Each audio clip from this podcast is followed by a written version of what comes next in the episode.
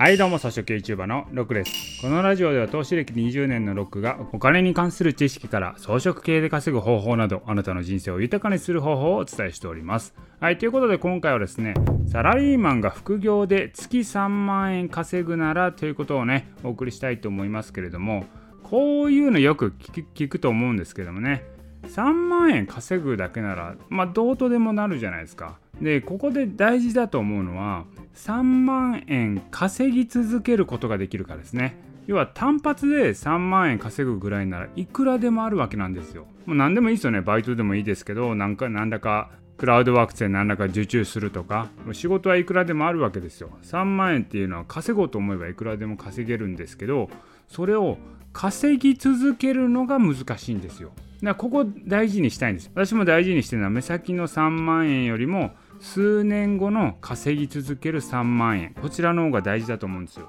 やっぱそっちの方が強いですね。3万円稼ぎ続けるっていうことはそれなりのね土台と仕組みが必要になってくるんですよ。それを構築する方が大事だと思うんですね。でそれは確かに時間がかかるんですよ。でも単発3万円をずっと稼いでって途中でなくなるよりも時間かかって3万円稼ぎ続けるだけの仕組みと基盤が出来上がったらですねそっちの方が強くないですかと思うんですよ。なら今ねいろんなこと私もねビジネスもやってますしいろんなことやってますけれどもどちらかというと目先の利益よりもその先にある先にあるね稼ぎ続ける利益をですね時間かけて作ってる。こっちの方がね割合としては多いですね。目先の利益は追わないって感じの方が多いですね。特に副業であれば短期的にね一時的にお金入ったところであんま意味ないわけですよ。副業ならなおさらですね稼ぎ続けることができる基盤づくりこっちに注力すべきだと思うんですよ。だからそういう意味ではなんか副業が会社禁止されてるからできないとか言ってるのありますけれども